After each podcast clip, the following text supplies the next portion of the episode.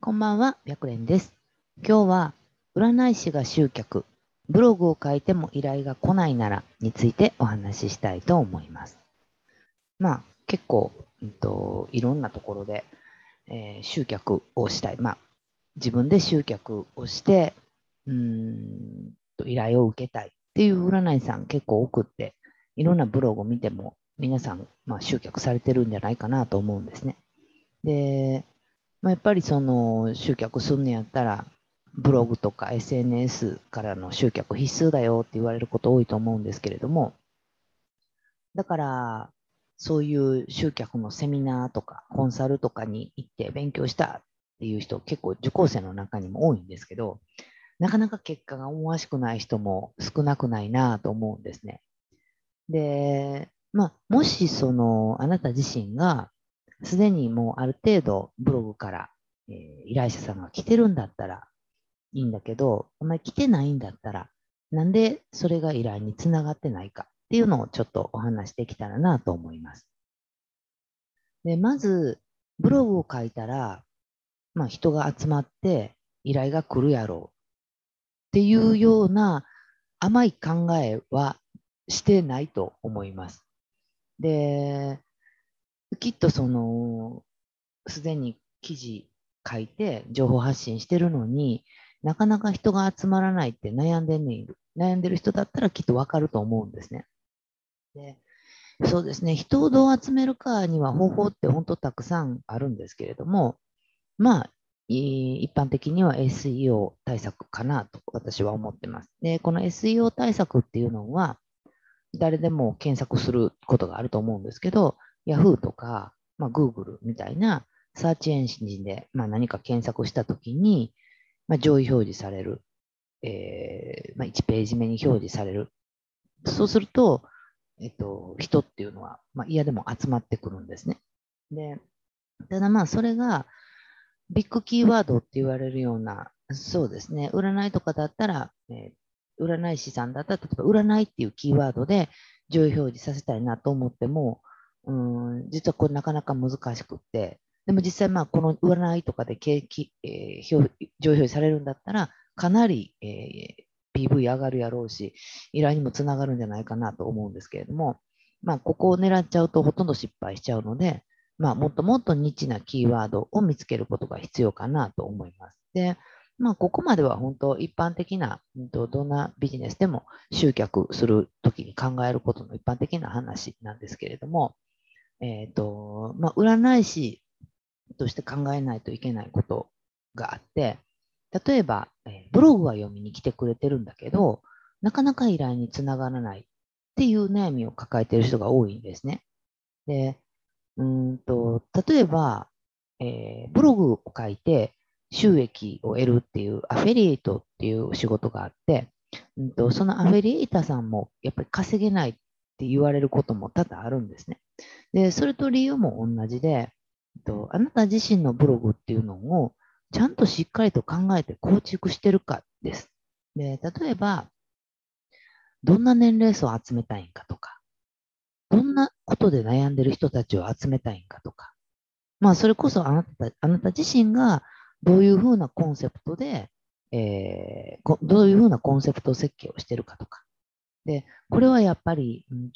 集客だけじゃなくって、やっぱマーケティングみたいなことも考えないとダメだと思うんだけど、ここら辺が結構あやふやだと、残念ながら依頼につながらないんですね。で、なので、一回もうすでに今書いてるんだったら、書いてることっていうのを見直して、今まで書いてきた記事すべてが一つの方向に向いてるかっていうのを確認してみるといいかなと思います。で、なかなか読んではくれてるんだけど依頼につながらないっていう場合は、この記事の中がどっかズレがあるんですよね。で、このズレてるのを正しい方向に軌道修正することができれば、必然的に依頼につながっていくんじゃないかなと思います。で、そもそもなんですけど、あなたが書いたブログにたどり着いてくれた人っていうのは、何かに興味を持ってたどり着いてるんですね。だけど、一つの記事は興味があったからたどり着いたんだけど、違う記事読むと、何やろこれって思う記事書いてる方も結構多いと思うんですよ。で、こうなっちゃうと、人ってさっさと違うサイトに行っちゃうんですよね。で、例えばなんですけれども、あなたが、そうやな、まあ、片思いに強いタロット占い師っていう肩書きだったとするでしょ。そうすると、この場合集まる人っていうのは片思いで悩んでる人で、占い師さんに相談したいなと思ってる人が集まってくると思うんですよ。なのに、1記事はそれでなんかこう文章書いてるんだけど、次の記事を読んだときに、タロットカードの歴史とか、タロットカードの解説とかだった場合は、読まないんですよね。で、集めたい人たちが、読みたいなって思わない記事を書いてるんだったら、当たり前だけど依頼にはつながらないんですね。なので、もしあなた自身が、人は来るんだけど、なかなか依頼につながらないっていうふうに悩んでるんだったら、一回その方向性がずれてないかっていうのを、確認してみるといいかなと思います。で、あなた自身のブログに来てくれる人が、どんなことを書いてると、あなたっていう占い師さんに、相談したいと思うかっていうところまで考えた上で、どういう記事を配信していけばいいかっていうことを考えた方が、最終的には依頼につながるんじゃないかなと思います。なので、どう書くかは、まあ、一言でちょっと言うのは難しいんですけれども、あなたが助けたい人、その人たちがどういうふうなことが書かれてたら、あなたっていう占い師さんに相談したいかです。で、例えばさっき言ったみたいに片思いだったら、片思いで悩んでる人を助けたいなと思ってるんだったら、片思いの人がどういうことで悩んでるかとか、例えば不倫の場合は、不倫の人ってどういうことで悩んでるんやろみたいな感じで、その集めたい人たちがどういうことで悩んでるんかっていうことを本当徹底的に記事に配信していくんですね。